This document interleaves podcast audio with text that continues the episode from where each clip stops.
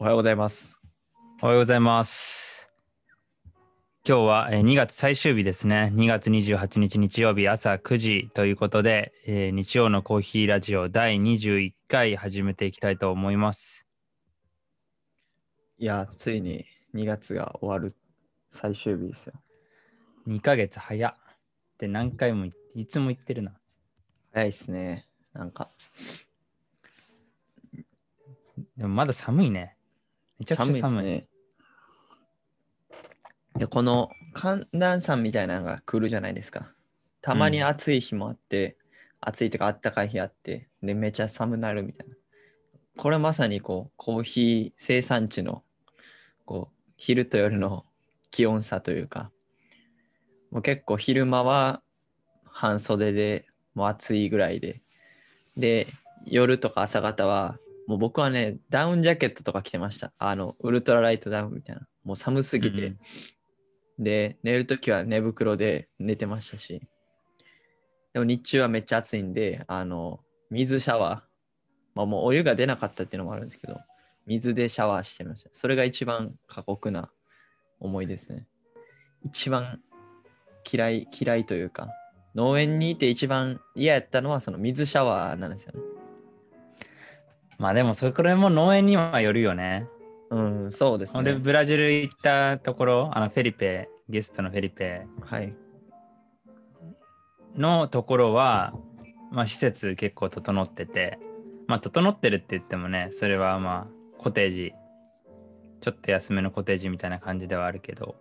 シャワーはチロチロではあるけど、ちゃんと温水は出るから。おーすごいですね。チロチロでも温水出るといいよね。確かに。僕はシャワーというかもうホースで、まあ、水浴びに近いんですけどしかも雨降るとか要は川の水をそのパイプで引いてきてそれをこう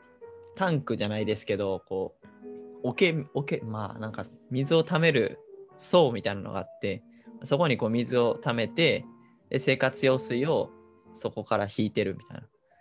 それがこうキッチンとかあの流し場とか。でシャワーというかその水シャワーの部分にも回ってて。なので雨が降ってそのパイプが外れたりとか。あとはパイプになんかゴミが詰まったりすると水の供給がなくなるんで、まあ、絶対その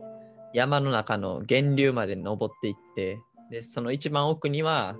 こうちゃんと布フィルターみたいなのを巻いたパイプがあの石でこう固定されてるところがあってで、まあ、そこからこう一つずつあの川上からどこが原因で水が来ないかっていうのをこうチェックしていくみたいな。まあ、今思うとなかなか日本ではないような体験でしたけど、まあ、そうやってこう農家の人は水が止まるだけでも1時間も2時間もその作業にかかるっていう。まあ、まさに自給自足、自給自足っていうのかな。もうその、食べ物だけじゃなくて、水電気もっていう感じだよね。なんか電気も、フェリペのところは太陽光でやってたね。電気は、ん電気なんか基本、もう夕方、夕方以降しか通さないみたいな感じでした。ああ、そうだね。うん。もう日中は基本電気はもう切ってるというか止めてるというか。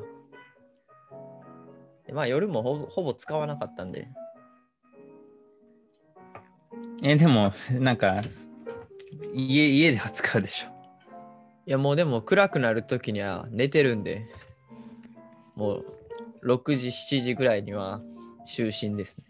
6時、7時に就寝すんの？そうですね。でも4時 ,4 時とか3時半ぐらいに起きるんで、なんかもう結構早かった。ピッカー？ピッカーさ作業ってことだよね。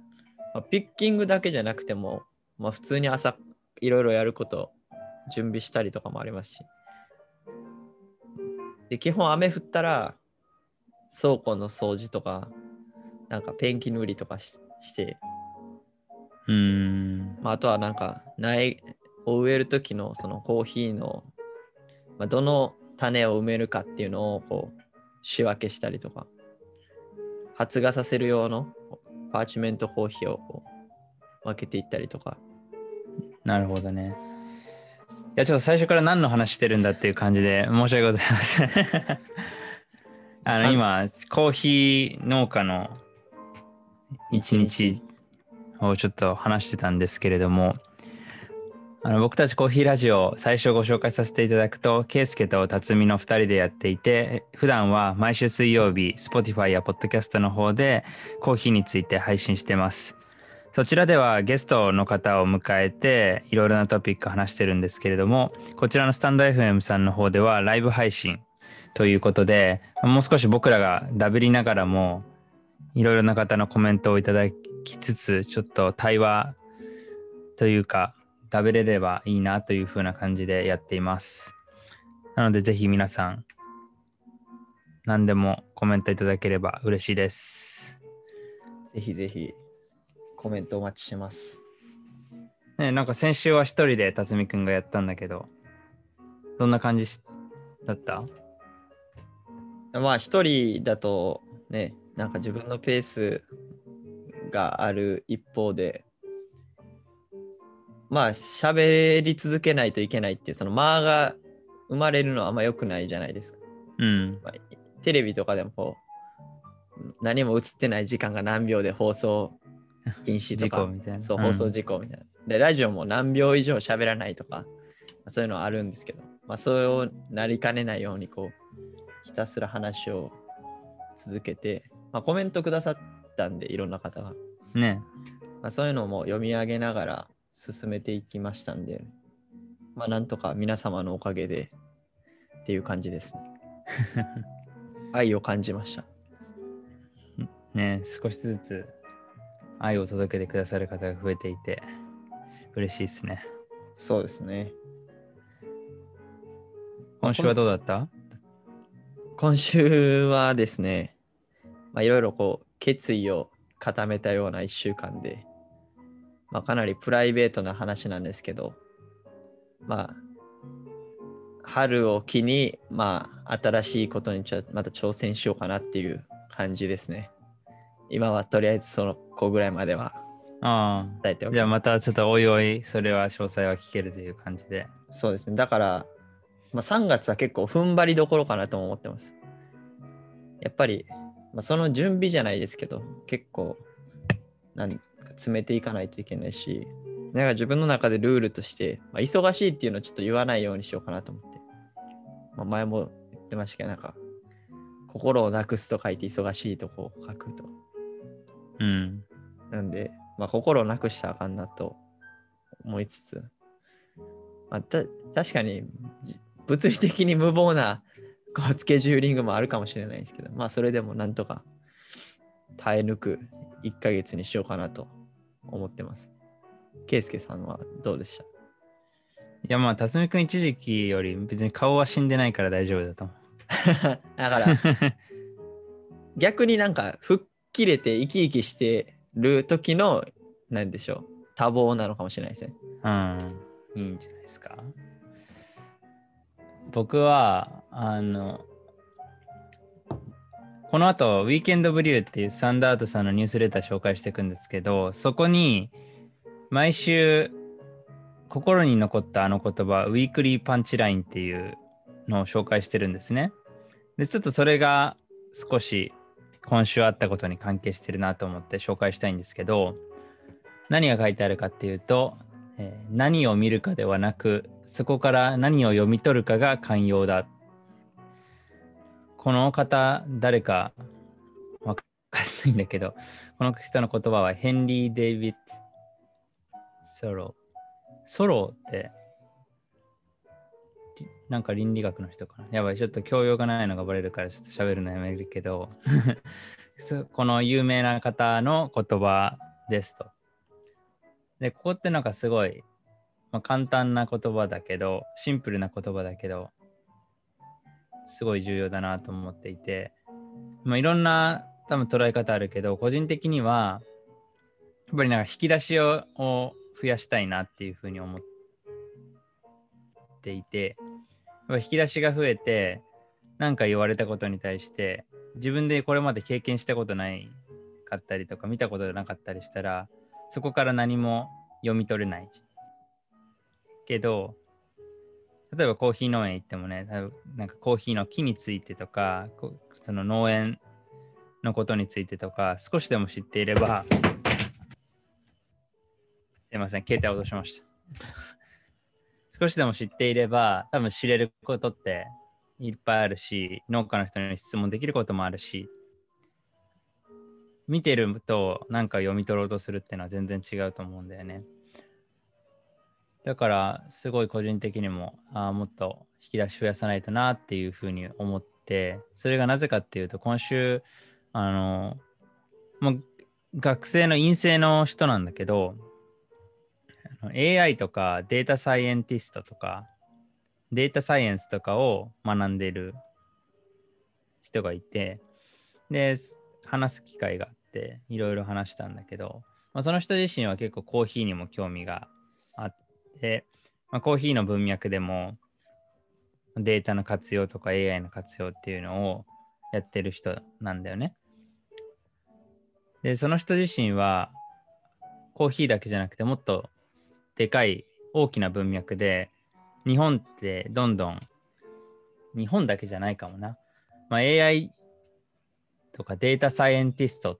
ていう定義もないんだけど、そういう枠組みの人が、まあ、不足してると。で、よく言われるのは、2025年までに、まあ、約10万人ぐらい不足するって言われてるらしいんだよね。これはまあシステムエンジニアとかと一緒だと思うんだけど、今後需要しかなくなって、需要がどんどんどんどん増えていく中で供給が足りていないっていう状況になっていると。データサイエンティストって何かっていうと、具体的、簡単に言うと、データっていうものがいろいろあって、もう Excel でなんかバーって並んでるものを、まあ、見てもわかんないけど、それをうまく意味ある情報に加工できる人。で、多分今はすごい乖離が起きてて、こので、例えばコーヒーで、なんだろうな。まあ、それぞれのそのコーヒーの原料の豆に対していろんなデータがあって、この豆に、このブルボンはこういうね、えーこういう情報を持っていて、えーこういう水分値で、だかなんかこういうような成分が入っていて、とかなんかいうのが、ね、ロットごとにグワーってデータがあるとするじゃん。で、それを、まあ、データとして一つ一つ見れば、あ、これこういうことね、こういうことねって分かる人がいるけれども、なんかもう少しマクロにそのデータを意味ある情報に加工する。っていうのは多分できていなかったりとか、もう少し分かりやすい、だって小売りとかだと分かりやすいと思うんだけど、あの今多分コンビニとかでやっているそのあ目の動きとかで購買行動を判断するっていうのも多分一緒で、カフェ入って、じゃあこのカフェラテを見てからエスプレッソを見てでバッチコンブリューみたいな、なんかわかんないけど、そうやってって、例えばじゃあ消費者が選んでたとするのであれば、まあ、その購買行動ってどういう意味があるんだろうみたいなの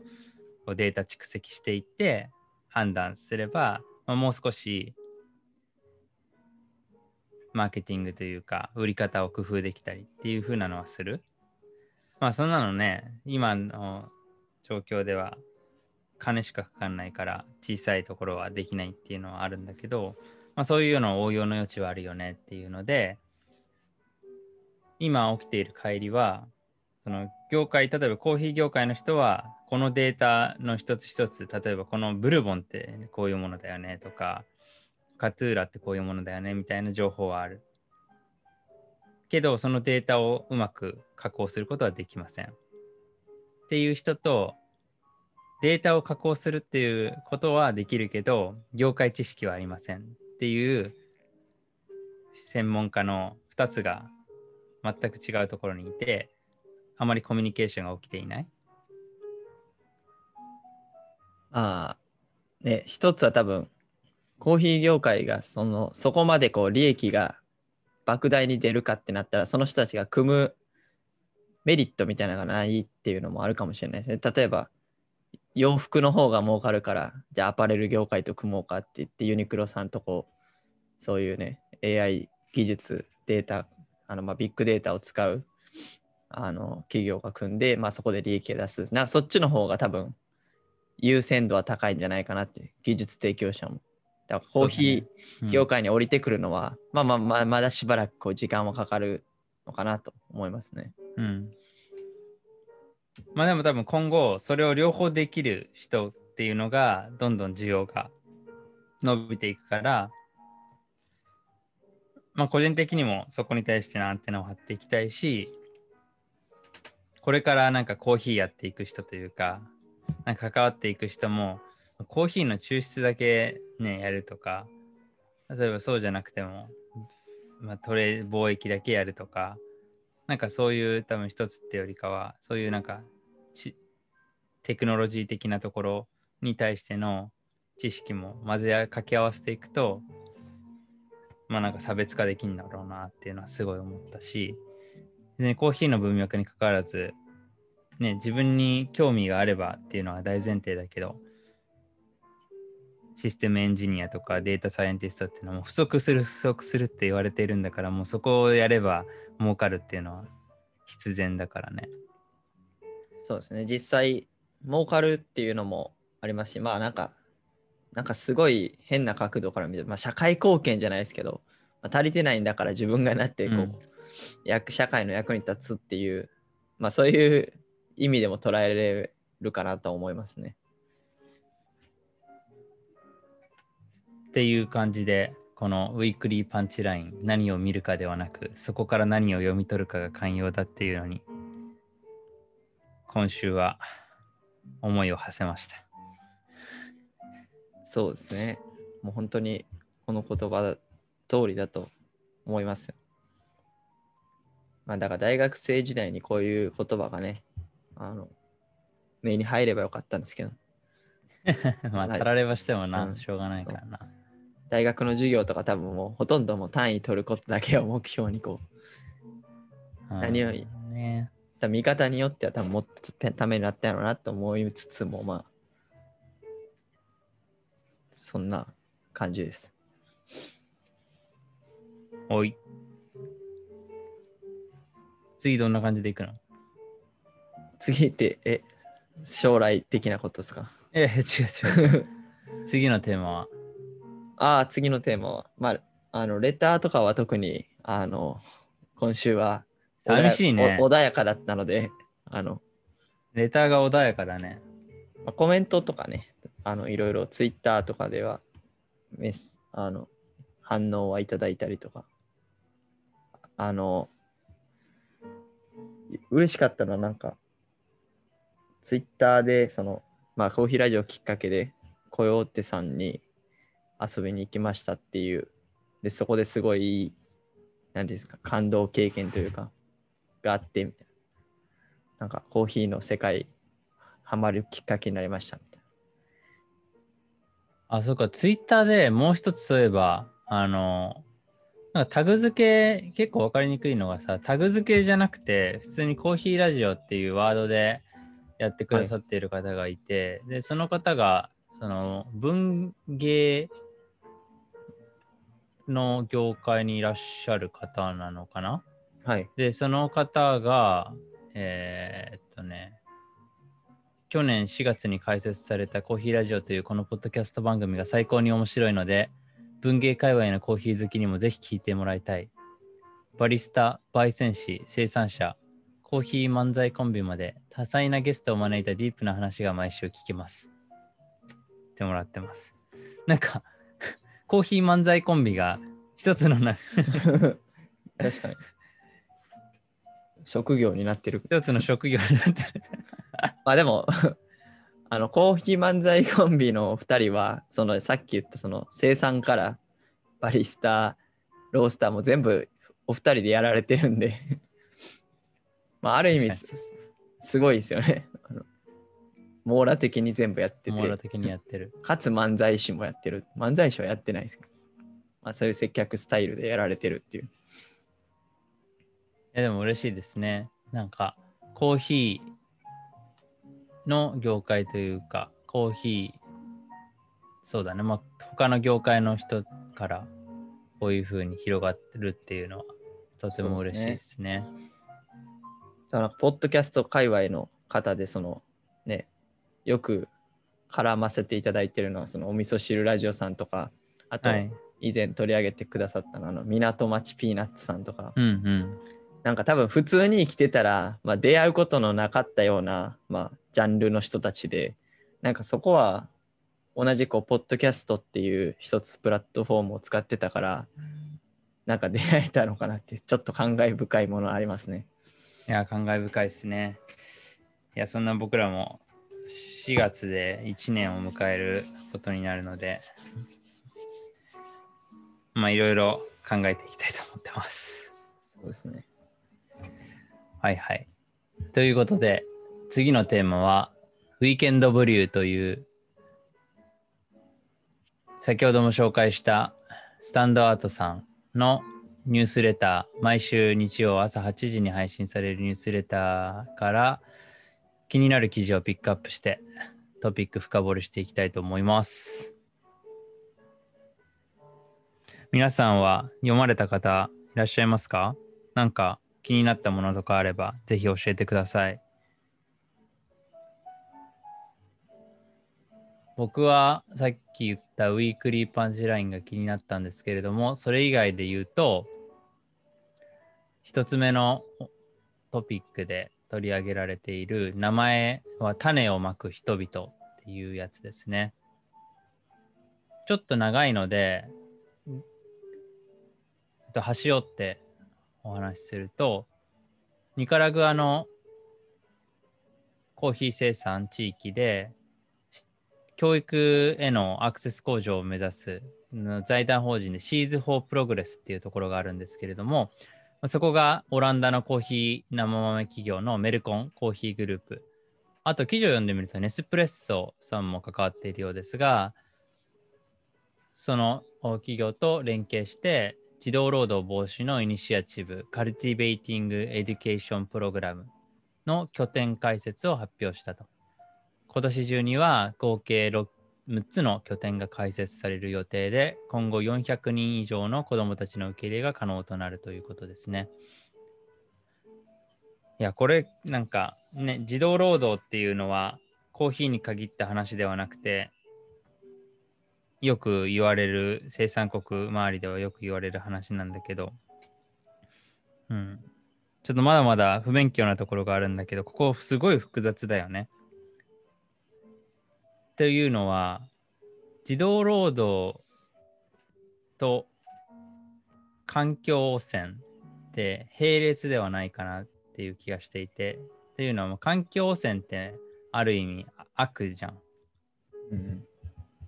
ただ児童労働は誰の観点から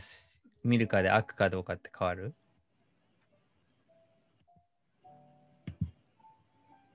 っていうのは先進国から見たらえなんで子供を教育させないで働かせるのっていう観点だけど現地の生産国からしたらいや今稼ぎ時で労働力必要だから働かせて生活していくんだよみたいな感じ。だから一概に悪とは言えないんだけれどもこの記事上でも取り上げられているのが、まあ、去年スターバックスとネスプレッソのサプライチェーンで13歳以下の子どもたちがピッカーコーヒーをピッ収穫するピッカーとして働いていたとの調査結果が報告されて児童労働についてかなり問題視されたっていうのがあったんですけどその後の調査結果で興味深いのが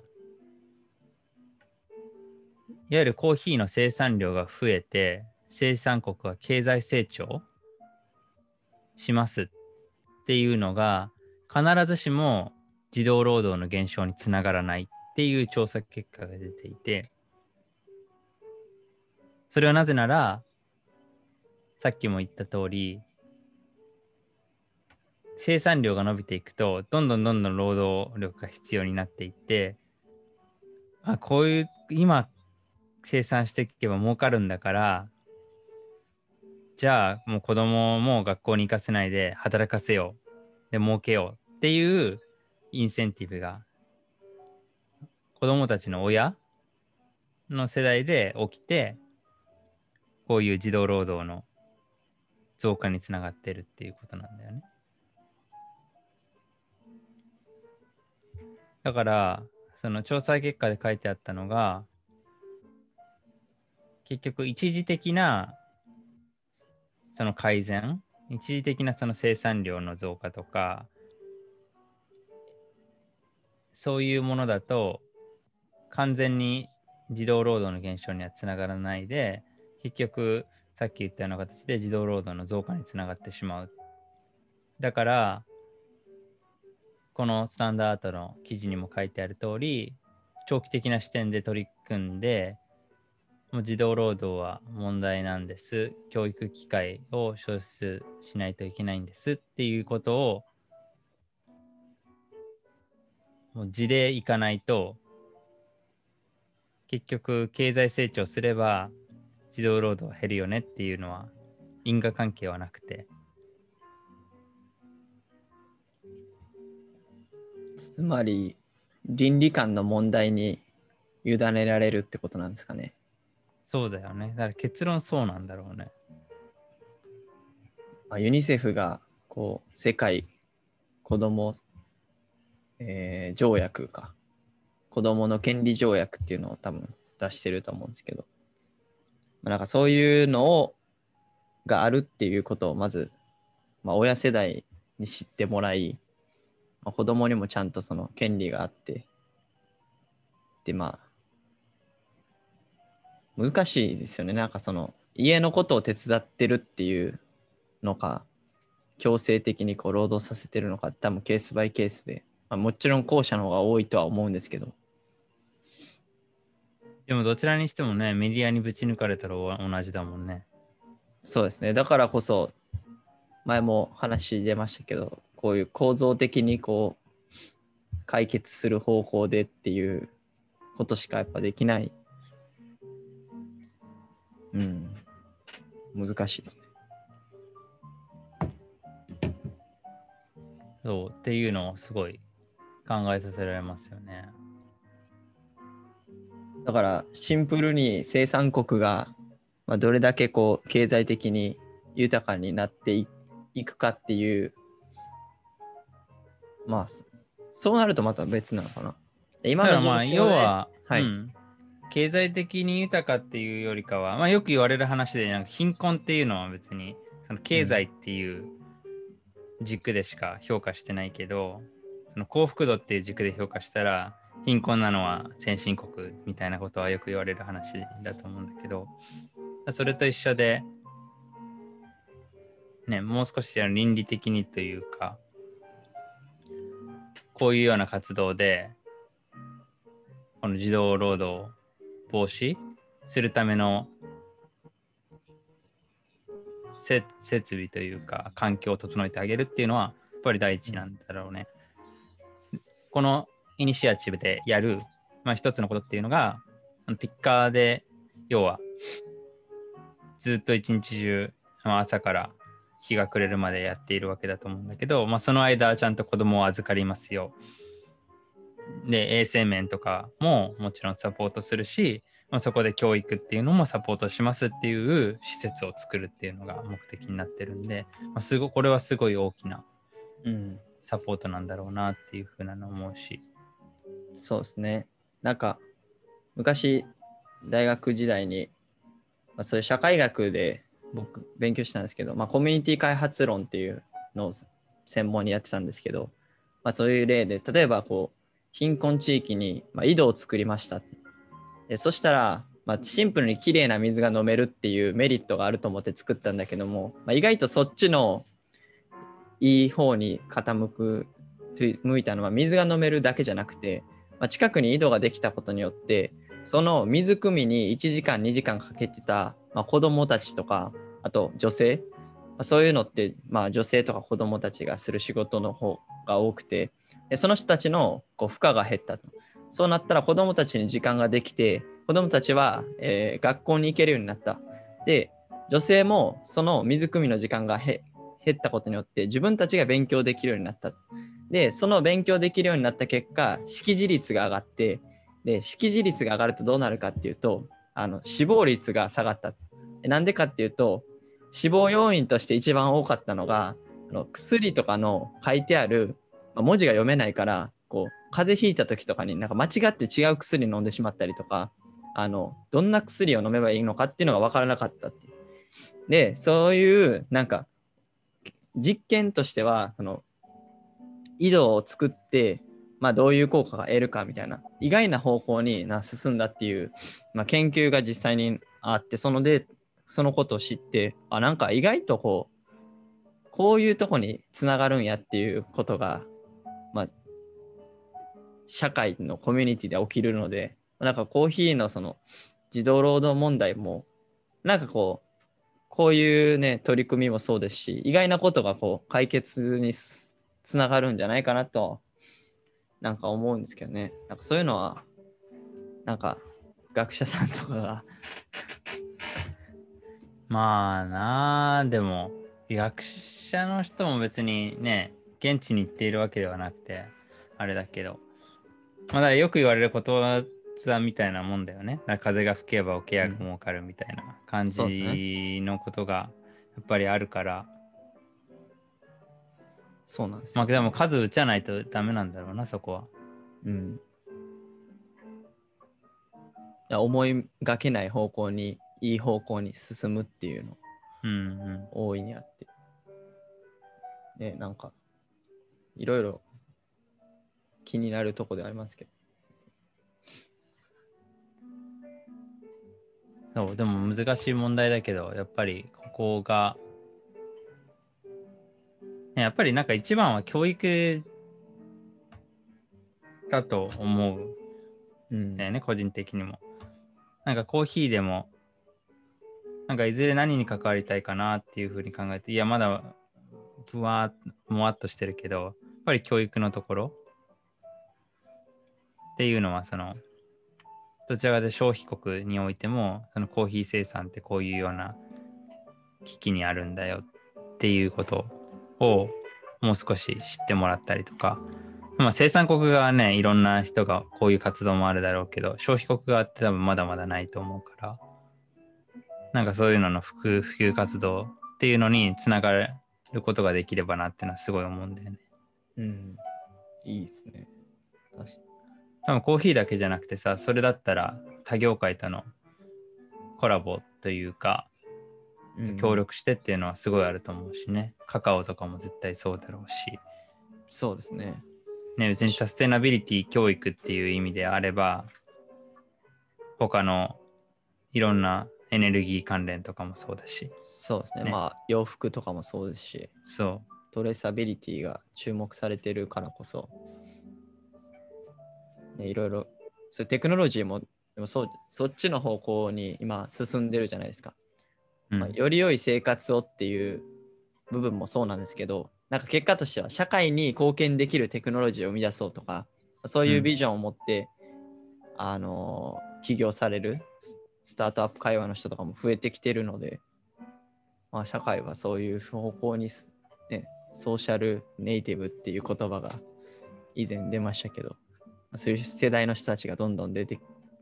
きてるののかなって。うん。そう思うと、やっぱ今の仕事続けるのがなんかあんまり価値がまあそれはちょっとおいおい おいおいね。おいおいおいおい話しましょうはいはいじゃあさん、コメントおうありがとうございます。日本は義務教育あるし、それを下支えする管理インフラもありますが、なかなかすぐはできないですね。そうなんですよね。日本のケースは、多分その先進国の中でもかなり進んでて、教育に関しても義務教育があって、あとはなんかまあ、周り全員やっぱ中学校までは絶対みんな通ってるから。でも、海外ってなんか結構留年制度とかも、まあ、ある国とかもあってそうするとこうドロップアウトしてしまう人たちも、まあ、出てきてしまう。実際なんでしょう。日本ってある意味こう同世代のなんかこう連帯感みたいなのある一方で、なんかそれがいい方には進んでいくというか、やっぱり同、なんていうんですなんていうんですか、その同同期っていうんですか、うん。がいるからこう、だんだんかいその年、年、年が上がっていっても、まあ別に学校に行けばその楽しくやれるしっていうので、まあ、でもそれが多分一人だけこう留年しましたみたいになって、で勉強にもついていけなくて、今まで友達じゃない人たちとつるむってなっていって、それで結構辞めてる人は僕も実際見たんで、で、そのまま結局ちょっと悪悪じゃないですけど、まあ、あの、ちょっとそれた道にね、進んでいくっていう。うん。なんかちょっと話変わっちゃうけど、やっぱり文化によってさ、その年齢に対しての捉え方って全然違うよね。あ、そうですね。多分そういうのってアメリカとかね、全然違うんやなっていうのは、うん。映画とか見てても。そうね。なんかで別に、もう自分の中の経験でしかないけど、やっぱり欧米の人たちってそんなに年齢に対しての意識ってうん。あな少ない？比較すると。アジアってさ、なんか、アジアっていうか日本とかだとさ、分かりやすいのは、なんか突然、おお、え、お前、俺と同世代？みたいな、なんかすごいいきなり親近感うん湧くみたいな。で、あなんかちょいきなりちょっと10歳ぐらい離れてるとちょっと距離取っちゃうみたいな。なんかそういうさ、ところって、よりアジアだと強い。じゃあ中国とかもそうって言うじゃん、なんか少し。そうですね。韓国とかも絶対目上の人にはこう、敬語を使うみたいな、もう徹底してるって言いますよね。うん。ねえ。まあ普通にブラザーが別どっちとも言うっていうのと一緒だよね。あ兄弟っていうのが分かれてるのと。うん。でも、やっぱり上下関係つけるけど。そうですよね。だから完全フラットじゃないんだけど、そういうカジュアルな部分もあるっていうことですよね。うん。あれなんでこの話だっけ？あでもさすがにもしそうやとしても その上司とかとなんか「へい」みたいな感じで なれるかってなったらまあちょっとわかんないですけどまあね。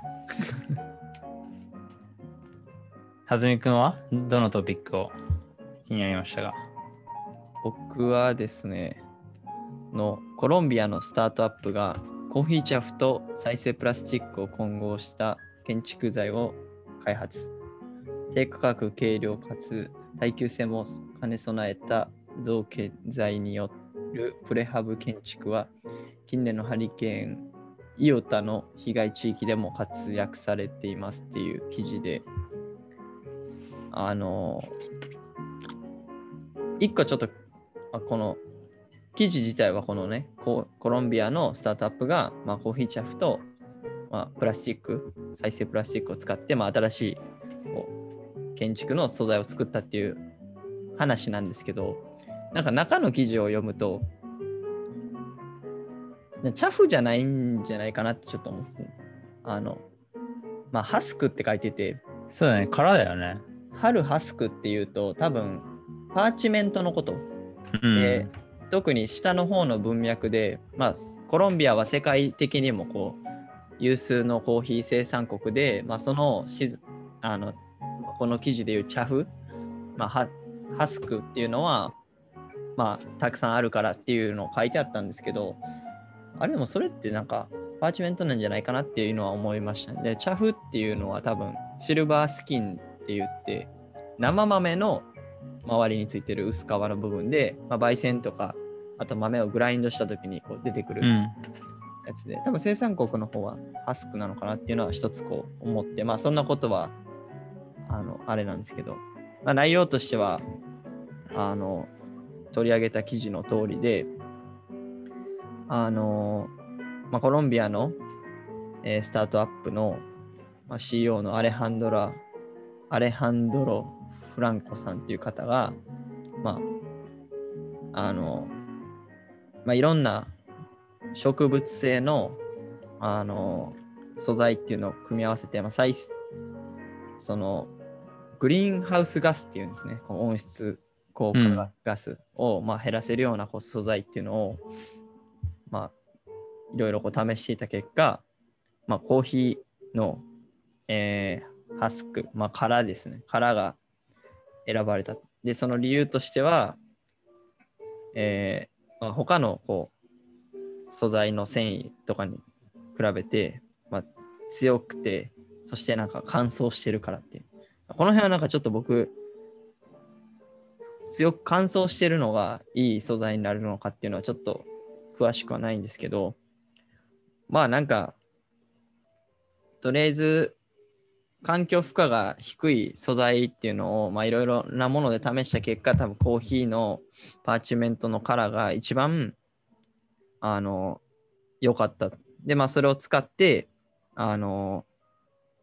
建築物、建築物っていうかな、まあ、プレハブの、まあ、小屋を作って、で、なんか、低所得の地域とかで、こう、建築を進めてる、進めてる建築を続けてるみたいで、まあなんか、そのさっき出たハリケーンとかの被害で潰れてしまったところを、まあ、保管、補填、保管、なんていうんですかね、するのに使ってる。すごいよね、これ。まずすごいなって思う、すごいなっていうのも偏見なのかもしれないけど、コロンビアのボゴタ、首都の初でできたスタートアップ、ウッドペッカーっていうところだよね。そこがやってますと。で、このプレハブの家は4500ドル。なんで、もう50万ぐらいで作れますよというので、ハリケーンでいっぱい家が壊れてしまった人たちの仮設住宅を作るのに活躍したっていうことだよね。どうなんだろうね。このコーヒーのカラー何パーぐらい入れるんだろうね。ちょっと今ホームページ見たけどスペイン語でなかなかちょっと読むのは苦しいので辰巳君に後で教えてもらいたいけど、ね、ちょっとそれがちょっと気になったっていうのはあるかな。で、重要、面白いのが、いや普通にコーヒーの殻とかだったら、なんか燃えるのかなとか思ったけど、まあ普通にプラスチックを混ぜているから、耐火性もあって、これはコーヒーの効力なのかわからないけど、虫も入りにくいっていう感じですかね。あ、コメントいただいてますね。三毛牛さんから、吸湿性と断熱性も良さそうですね。そうなんですかね、やっぱり。まあ、吸湿性は確かに、うん。断熱性も、そこはプラスチックだからなのかな。まあ、その国の、なんでしょう。もともと石とか、まあ、土の壁とかが多いようなところだったんで、その辺は、吸湿性、うん、耐熱性もあるんじゃないかな。うん。でもここはそういうとこの建築系のやつをすごいやってるところなんで、ね、10年間ぐらいやってるって感じ。スタートアップではないのかな。10年前、10年ほど前。伊沢さん、前回のウィークエンドビューでコーヒーの出がらしを食べるっていう話ありましたけど、いろいろ考えるなって。そうですね、確かにそうんた食べる以外も、ね、こういう使い方も。ね、やっぱりげこういうのは現地からだよね。そこをなんかいかにサポートできるかっていうのがやっぱりあるんだろうね。ね消費国側からね生産国側でなんか新しいことやろうっつってもやっぱり情報が足りないし現地の情報もねないだろうからそこをサポートできる何かがあるっていうのが大切なんだろうな。まあ、だから、茶風、ね、消費国やったら茶風がたくさん出るから、じゃあそれをどうしようかとか、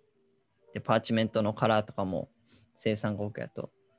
あれ、ブラジルでしたっけ？なんかめちゃくちゃ出るから、発電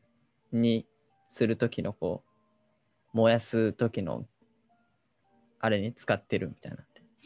どこの国やったかな？あれ、それもウィーケンドブリューだっけ？いや、なんかこれは、あれ、ケイスケさんと前話した記記憶があるんですけどね。いや、なんか、なんか話した記憶がある。忘れちゃったな。どエルサルバドルやったかな、まあ、どっかのそのドライミルの、まあ、現場で、まあ、出たこうパーチメントをあの発電する時の、まあ、火力発電の時の燃やす材料にでそんなにそのドライミルの中の電気を補う量なので、まあ、それを燃やすぐらいで、まあ、いい感じに賄えますみたいな。どこやったかじゃあどっかの国であったんですよね、それ。ちょっとそうそう忘れたんで、不確かなことなんですけど。いや、でもこういう、ね、そういうのも、すごい、どんどんこれからも出てくるんだろうね、生産国で。なんか話飛ぶけどさ、あれな、これもウィーケンドブルーだっけ？なんかゼロカーボンコーヒーって聞いた？ことある？初めて聞きました。これいつた立ち上げたんだろうな。ゼロカーボンコーヒーっていう、えーこれね、ニューヨークベースのところなんだけど、えっとね、あの、ダテッラってあるじゃん。ブラジルの。はい。あの、ま、豆の深堀さんとかも、うん確か競技会で使ったことでも有名になったけど、その、こう、もう関わっているところで、これいつできたんだろうな。多分本当に最近できたあースタートアップで何をやっているかっていうと、まあゼロカーボンって言ってる通り、炭素を出さないコーヒーっていう風に歌ってるんだけど、まあ、それって炭素ってもちろんコーヒーを作って運んでる以上出しちゃうから、今はやあのよく出てきているカーボンオフセットっていうのを使って、要はあのカーボン排出権みたいなのをそのコーヒーで今まで作ってたものっていうのをこういうふうに改善しました。例えばパーチメントを、えー使って電気、のを燃やすことによって電力を作っていて、これを代用して使ってます。で通常よりこんぐらい削減できましたっていうのを情報を出して、それに対してその炭素を欲しい人たちがそれで買い取るみたいな。はいはいはい。そういうようなプラットフォームがあってそういう仕組みの中で、えーか自分たちが排出しているカーボンを全部買い取ってもらってますよと。なんでカーボンゼロゼロカーボンですよっていう形であやっているところなんだよね。でそういう活動をやってるのがダテダテダテッラとかなんかいろいいろあって、でね、これ驚いたのが、その一つが、あの、ベンさんのところブルンジのベンさん。あロングマイルズコーヒーで覚えてる？あの、ベンさんがそのブルンジでなんか4000本ぐらい。木を植えたっていう、言ってたじゃん。なんかヨーロッパの、なんかよ欧米の人と一緒にやってみたいな。で、それがこれなんだよ。えだからその木を植えることによってその炭素をどん二酸化炭素を吸収できるからその分を買い取ってもらって自分たちが排出してるやつとオフセットするっていう。うん。なんか、なんかいいんですか？なんかその本質的なその量出してる量がどうこうっていうじゃなくて、まあ、あくまで出してるのを、まあ、権利を買ってもらってるってことですよね。いやだから削減した量ってことかな削減というか削減もしくははいはい。あ新しくうん吸収した量っていうのをちゃんと見える化してはい。でその見える化したものに対してそれを買ってもらってるっていう。買った側は買った分使うってことですか？そうだね。だから地球的に見たら多分そうトータルはあまああれってことなんですかね。うん、まあ、ただ全体量の削減はあるけれども、はい。インセンティブはできるよね。まあま減らすっていう。あ。またあその全体量の削減とは別の議論だけど、まあそうですね。まあ、特に自然と向き合ってるエリアが削減するのは多分一番ね早急に必要というか、特に生産国側じゃないですかそこって。だから、そうですね。なんかい、すごいですね。ヨーロッパとかってそういうの進んでるというか、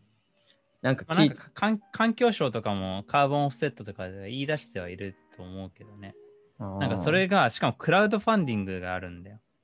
クラウドファンディングみたいなので、こういう、これ売りますみたいな、それ買いますみたいなう。んなんかそういうそのプラットフォームが出来上がってて、それはもうすごい進んでるなと思って。確かに。なんか、あの、今なんかそのヨーロッパって、もうどんどんテクノロジーとか、あの、なんか生産性とかより、まあ、どんどんエシカルな方に進んで、経済が進んでるのかなっていうのはすごい最近身に染みますね。やっぱり技術で言うとアジアとかもね、どんどん上がってきて、で、生産量で言うと、ね、もうシンプルにものづくりとかやったらアジアの方が正直上を行ってるっていうところはあるんで、まあ、そうなるとじゃあヨーロッパの人たちはクリーンな部分でこう世界を引っ張っていく側に。進んでるのかなと。そうだね。だからね、あんまりこれ入ってきてないけど、実はさ、さ、ホースウェーブってさ、もうほぼほぼ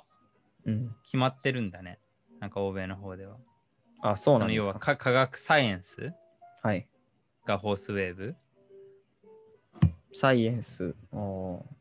どずすべての分分野においてってことですか？まあ、要はそのコーヒーの生成とか、あとは評価とか、なんかそういうところも、うん。その具体的に分析はいす。ることによって、その美味しさとは何かとか、うん、焙煎とか抽出とかも全部サイエンスってことですよね。そう、サイエンスで評価していくっていうところがホースウェーブの流れ。すごいですよね。なんかその、それがいい悪いとかじゃなくて、なんか、まあ、たかがコーヒー、されどコーヒーですけど、なんかこう、コーヒーにそこまでこう、トップレベルのすごいねサイエンス技術を使って、こう、一杯を美味しくするために、こう、いろんな分野でいろんな人たちがこう、駆使して、いや、面白い話だよね、本いや、当に。本当におももうね、じゃあそのただの嗜好品だから、いやそうそうそう。ほんいや、本当おっしゃる通り。栄養取れないし、そう、飲まなくても死なないし、あの、全然なくても、もう問題はないかなみたいな。でもそこに、もういろんな人が人生かけて全力でこう、しかも科学とかも使い出して、すごいですね。だからフィフスウェーブは、はい。その消費と生産のコミュニケーション？ああ、そこまでも、あれなんですね。いやいや、決まってないけど、多分そうだ。でうん、まことしやかにはい。こう言われているのは、そういうところで、ね、ちょっとあまり分かってないけど、そのショールームだっけ、はいてかなんかいろいろ別に、ん？他のインスタとかでもやってるんだと思うんだけど、生産者の人がなんか直でこう、例えば、こう高級のイチゴですよ、これめっちゃうまいっすよ、取れたですよ、みたいなこと言って、その場で買うみたいな。ライブコマースっていうやつですね。ライブコマース中中国とかで流行そってる。うめちゃくちゃ流行ってるらしいじゃん。まあ、ね、だって日本でもそのジャパネット高田とかで、こう、ああいうやり方って結構流行ってるじゃないですか。流行ってるというか、うんまあ、流行った。まあ、その感覚がネットでより消費者とその売ってる側の距離が近いってことですよね。うん。確いやだからそれがコーヒーでもできるのか。いや、ライブコマースはなかなかハードルは高いかもしれないけど、時差的な問題もあるし、言語的な問題もあるから。うん。ね、まあ、それは別に日本なだけで、まあ、そスペイ。ン語圏ではできたりとか、ね。別にケニア、エチオピアとかだったら英語だし、できたりとか。まあ、しかも現地に日本人がいれば別にできなくもないですもんね。うんうん、そういう駐在とかね、形で。いや、だからライブコマースとかも出てくるんじゃないかな。うん。となるともう、どんどん、それも、まあ、テクノロジーが必要じゃないですか。ライブコマースも。で、こう、ね、第5の波第6と来て、最終的にはこう、もう脳波に直接こう、コーヒーの味がいくみたいな。だからもう飲んでないし、あの、何もなくても、ああ、すごい酸が心地いいみたいな。もう終わってるな。それ人間的なのかっていうと、倫理的な話になってくるね。もう嗜好品なんで、もうその思考だけをこう、突き詰めた結果みたいな。もはや液体じゃなくてもいいんじゃないかみたいな。感覚だけを、みたいな。ね、そんな SF みたいなしょうもない話しててもしゃあないんですけど。なんかそういう映画作ったら売れんじゃない？感覚をすべてなんか波にし置き換えた世界みたいな。だから、あの、2100年、コーヒーがこの世から消えた世界とか言って、で、あそのなんかそういうノウハウに送れるような装置があって。う、んうんそれをめぐってみんな、はい。そのコーヒーのカフェイン中毒の人たちがそれを取り合うみたいはい。あ、いいですね。あの、僕の好きな映画で、レディープレイヤー1っていう映画があるんですけど、あの、知ってます、あの、な。わかんないよ。こういう VR サングラスみたいなんで、まあはいそのバーチャル世界があって、まあ、そこでのこう、なんていうんですか、まあドラマとか、で、リアルの世界はもうみんなそれをつけて生きてるから、実際に会ったことないけど、友達がいたりみたいな、まあそういううん有名な映画があるんですけど、それの世界みたいな感じで、なかなか嫌いじゃないですね。いいね、それ。だから、それでもう取らないと死んでっちゃう人がどんどん出てくるんでしょ。確かに。でも実際は取ってもないのにカフェイン中毒やから取ったような感覚にならないといけないみたいな。思う ぜひ、あの、そちらの業界にいらっしゃる方が聞いていれば、いやいや、あの僕、脚本を書書くので、そう、僕、僕があの、なんとか将来的にその映画を作って、プロデュースお願いします。次あの、まあゲノム分析とか、コーヒーを合成して作ったりとか。あ、でも合成、うん、合成はなんかありそうですよね。うん、だってあ今ね、このゲノムのやつとかうん。話題になってるもんね、アトムって。うん。ワシントン大学だっけな？なんかそっちのアメリカのひ西海岸の方で原子で再現するみたいな。いなまあそれは先だろうな。でも合先だろうけど、あり得ることですよね。うん、先だろうけど、それでもうすでに資金調達をしてるってのがすごい話だよね。やるしかないじゃないですか、もう。集まったら。すげえな。確かに。あれでもイーロン・マスクとかっていつから言い出してたんだろうな。月に行くですか？月に行くっていう。あ、火星か。イーロン・マスクは火星でしたっけ？マーズに行くっていう。で、あの、アマゾンの CEO の、え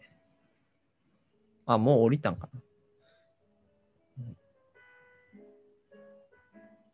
ああ、でもまあ、1990。まあでも25年前ぐらいか。だから結構まあ、あれなんだろうな。今49歳だから。うん。まあでもだから30年後ぐらいには、なんかそういう動きが出てきてるかもしれないけど。確かに。あ種はもうそこにあってって。火星でコーヒー作ってね、持ってくるかもしれない。オリジン火星。いやでも多分、持ってきたいと思うんじゃないかな。あ、そういう使い方確かに面白いかもしれない。なんか一つのエリアが増えたみたいな。各分野。確かに。働き方も変わりますよね。でよくあるのは IT でインドとアメリカの時差を使って、こう、カスタマー、あの、ね、問題、トラブルシューティングとかをしてるみたいな、ありますけど、確かに火星って全く違う時間軸があって、空間があったら、その、全く別のものとして考えるんじゃなくて、まあ、同じ世界の2つって考えたらいろんな産業でうまく使えるんじゃないか。あの話してんやろ。男の人はこういう話好き好きなんじゃないですか。宇宙とか SF とか。誰が？あの男男の子というかなんかこうメンああね。メンいやでも夢あるよな、本当に。いやありますよね。ということで、1時間経ってきたので、そろそろ終わりますか。タイトルはどうしますか？?6、6ウェーブ。シックスウェーブへの種まきみたいな感じですか？意味わからん。あシシックスウェーブ。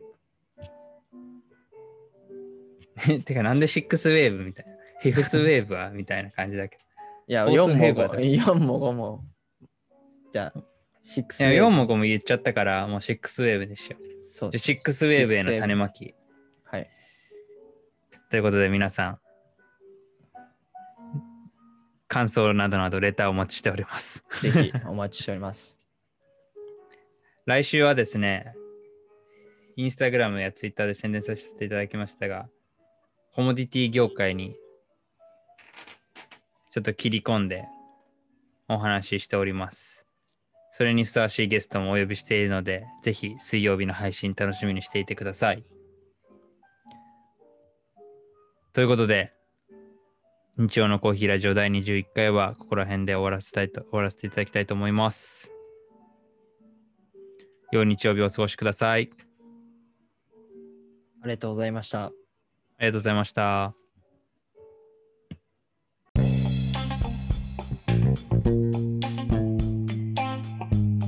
Thank you for listening. This is Coffee Radio. See you next week.